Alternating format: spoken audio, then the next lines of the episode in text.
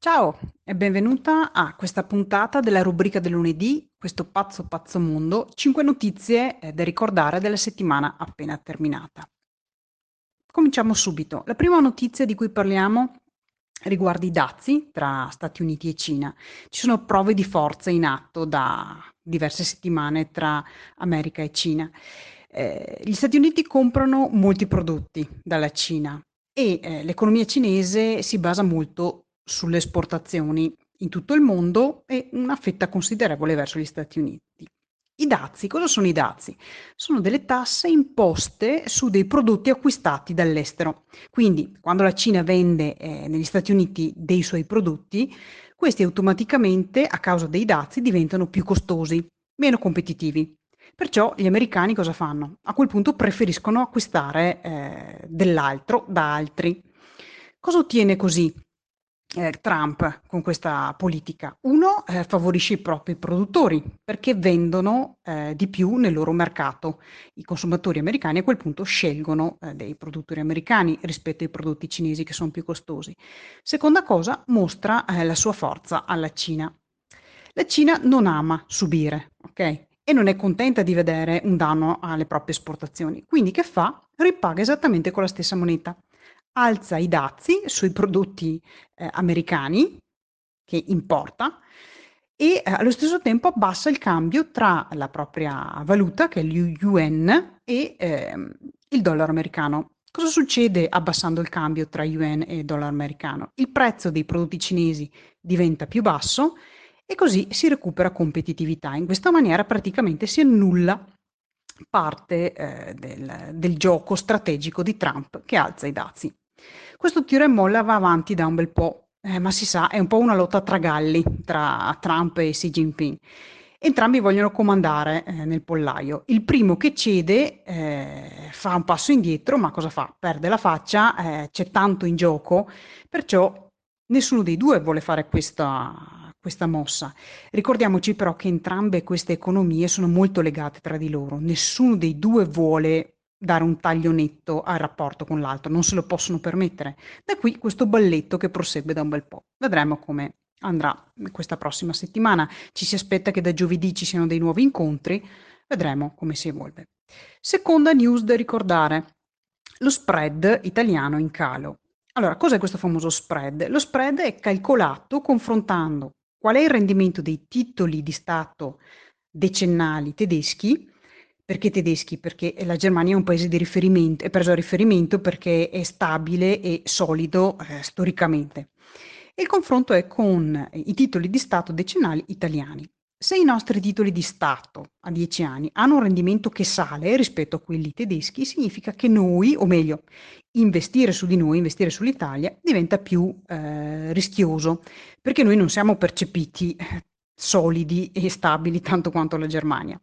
Quindi lo spread, che è la differenza quindi tra questi rendimenti, tra i loro e i nostri, più si alza come valore, più vuol dire che per gli investitori noi non godiamo di tanta fiducia e perciò per poter investire su di noi chiedono un maggiore guadagno. Allora, visto le turbulenze eh, politiche della settimana scorsa, come mai lo spread eh, è andato all'ingiù, il valore è sceso? Eh, la nostra instabilità non doveva creare agitazione? Il fatto che, ehm, Salvini, che, ehm, sappiamo bene è anti-europeista, anti-Europa, abbia lasciato il suo posto e sia stato prontamente sostituito, ehm, dal PD, che è pro Europa, ehm, fa ben sperare agli investitori che in primis si possa scongiurare il voto e quindi si evitino delle turbulenze più, ehm, più gravi. Secondo, c'è la speranza che eh, questo nuovo governo, se verrà confermato, perché sappiamo che è ancora tutto un po' in ballo, eh, rispetti le importanti scadenze che ci sono quest'autunno, ovvero, prima di tutti, eh, approvare la legge finanziaria per il prossimo anno e poi evitare l'aumento dell'IVA. Di conseguenza lo spread è rimasto a valori bassi perché gli investitori sono abbastanza fiduciosi che mh, le, la situazione reggerà in maniera decente. Terza news Brexit, anche lì non ci si annoia. Sapete che andiamo avanti da oltre tre anni con la storia della Brexit e gli inglesi sono davvero esasperati ormai da tutta questa incertezza.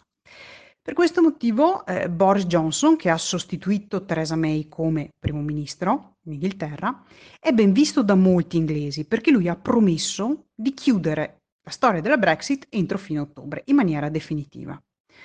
Ora, la mossa clamorosa che ha fatto la settimana scorsa è stata quella di sciogliere il Parlamento, previo benestare della regina. God save the Queen, la regina ha detto ok e lui ha sciolto il Parlamento. È illegale fare questa cosa? No, è perfettamente legale. È prassi? Beh, no.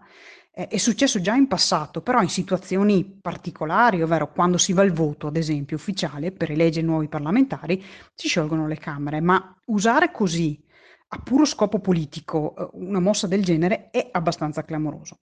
Per questo piovono critiche eh, da tutte le direzioni eh, verso Boris Johnson. Eh, c'è una petizione, eh, una raccolta di firme già di oltre un milione di, di, di, di firme per bloccarlo e così via.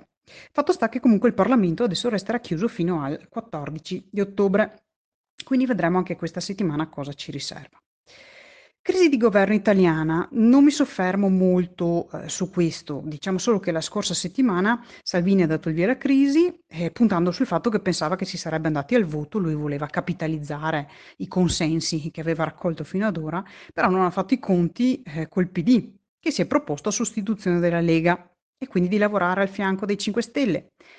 Nel frattempo, eh, il capo dello Stato Mattarella ha dato l'incarico a Conte di vedere se effettivamente è fattibile combinare i programmi e gli umori eh, di questi due eh, nuovi protagonisti, cosa che non è facile visto che mh, mm, non è solo che non ci sia amore tra le due parti, non c'è neanche tanta attrazione. Quindi vedremo questa settimana cosa ci riserverà. L'ultima news è, eh, riguarda l'Argentina. L'Argentina soffre di una crisi profondissima e sembra ormai senza fine. Eh, la situazione è veramente drammatica e il paese è sull'orlo del default, ovvero di fallire. Cosa vuol dire? Beh, avete presente come quando un'azienda fallisce, crolla, eh, consegna i libri in tribunale? Beh, può succedere anche a un paese questa condizione. Che fare? Per evitare il crollo totale, il, l'Argentina ha chiesto al Fondo Monetario internazionale di ristrutturare il debito che ha. Cosa vuol dire ristrutturare? Allungare eh, le scadenze in questo specifico caso, come se voi aveste un mutuo o un finanziamento, non ce la fate a pagare e chiedete di poter pagare in un periodo di tempo più lungo. Allo stesso tempo, per fronteggiare però i pagamenti eh, che, che stanno arrivando, ha chiesto anche degli aiuti economici al Fondo Monetario Internazionale. Il Fondo Monetario Internazionale sembra abbia dato l'ok mh, temporaneamente a degli aiuti economici, ma è, è tutto ancora in discussione e di sicuro, mh, data la delicatezza della situazione, vedremo che eh, le soluzioni non saranno senza conseguenze. Queste sono le cinque eh, news, secondo me, interessanti della settimana scorsa, ma eh, Teniamo presente che per quanto possa dare l'impressione, ecco, di essere caotica la situazione nel mondo, il mondo non è dominato esclusivamente da fatti negativi, ok?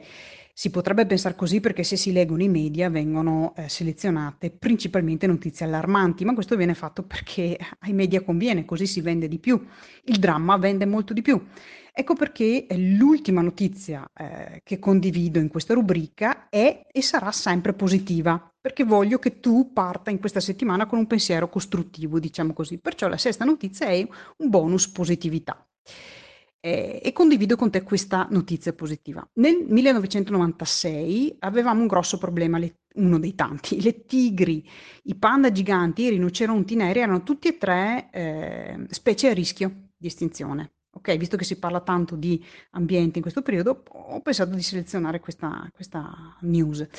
Eh, sai quante di queste specie eh, sono in pericolo critico di estinzione oggi? Beh, nessuna. E questa è una gran cosa. Cosa è successo? Gli uomini per una volta si sono attivati e in questo ambito sono stati capaci di recuperare la situazione e cambiare per il meglio. Con questo chiudiamo questa prima puntata della rubrica del lunedì, questo pazzo pazzo mondo.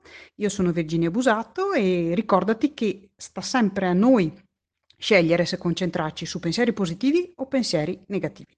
Ti auguro una settimana formidabile e scegli bene a che pensieri dare la tua attenzione. Ciao!